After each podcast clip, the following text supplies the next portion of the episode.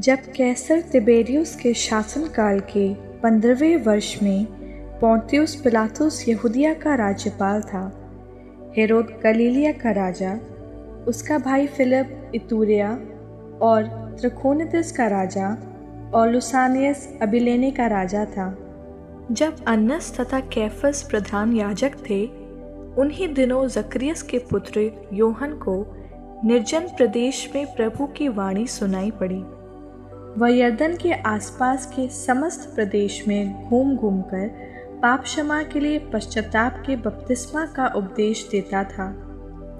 जैसा कि नबी ईसाइस की पुस्तक में लिखा है, निर्जन प्रदेश में पुकारने वाले की आवाज़, प्रभु का मार्ग तैयार करो, उसके पथ सीधे कर दो।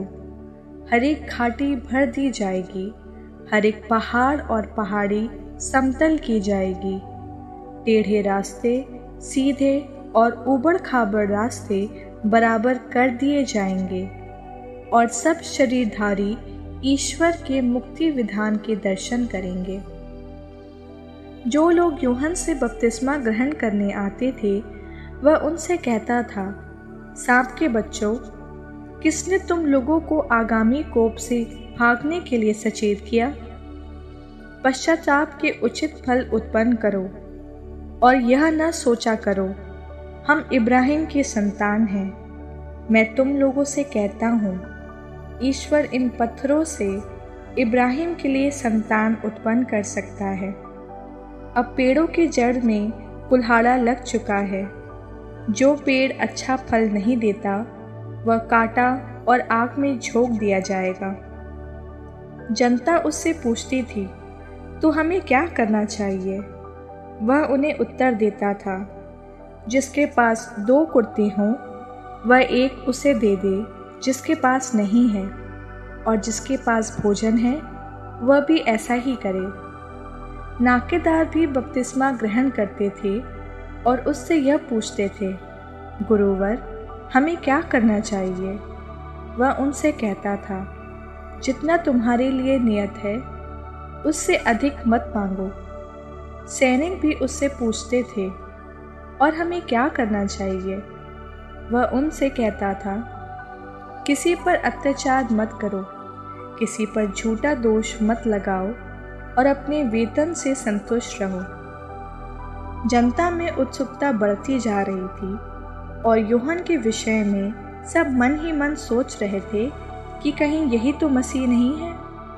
इसलिए योहन ने सबसे कहा मैं तो तुम लोगों को जल से बपतिस्मा देता हूँ, परंतु एक आने वाले हैं, जो मुझसे अधिक शक्तिशाली हैं।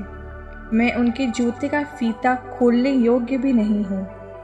वह तुम लोगों को पवित्र आत्मा और आग से बपतिस्मा देंगे। वह हाथ में सूप ले चुके हैं, जिससे वह अपना खलिहान ओसा कर साफ़ करें और अपना गेहूँ अपने बखार में जमा करें। वह भूसी को न बुझने वाली आग में जला देंगे। इस प्रकार के बहुत से अन्य उपदेशों द्वारा योहन जनता को सुसमाचार सुनाता था।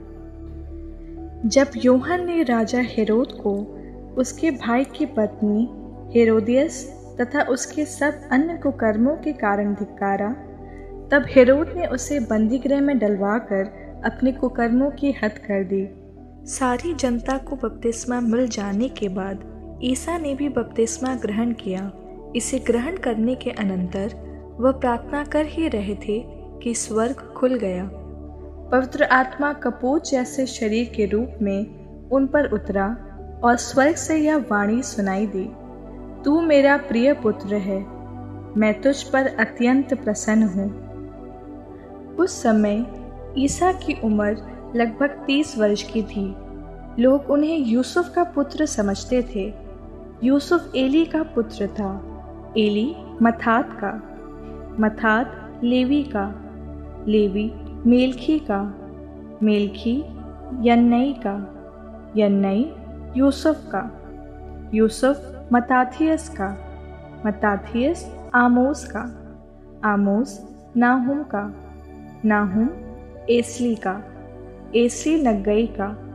नगई मयात का, मयात मताथियस का, मताथियस सिमई का सिमई योसेक का योसेक यूदा का, यूदा यूहन्ना का, यूहन्ना रेसा का, रेसा जोरोबाबेल का, जोरोबाबेल सलाथियल का, सलाथियल नेरी का, नेरी मेलखी का, मेलखी अद्धी का अद्धी कोसाम का, कोसाम एलमदाम का, एलमदाम इरका इरका ईसा का, ईसा एलियाजेर का, एलियाजेर योरिम का, योरिम मथात का, मथात लेवी का, लेवी सिमेयोन का, सिमेयोन यूदा का, यूदा यूसुफ का, यूसुफ योनाम का, योनाम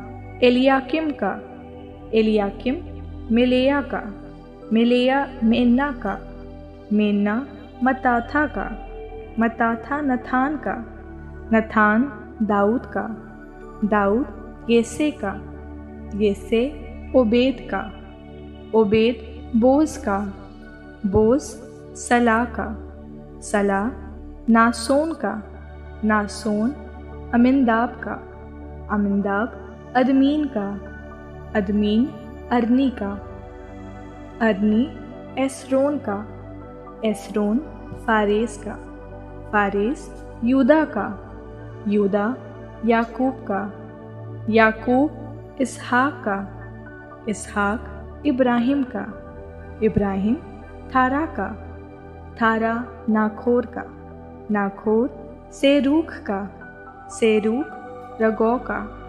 रगौ, फालेख का, फालेख इबैर का इबैर सलाह का सलाह कैनाम का, कैनाम, अरफशत का, अरफशत सेम का, सेम नू का, नू लाखेम का, लाखेम मथुसला का, मथुसला हेनोक का, हेनोक यारेत का, यारेत मालेलेयल का मालेलेयल कैनाम का? कैनाम एनोस का? एनोस सैथ का। सैथ आदम का और आदम ईश्वर का पुत्र था।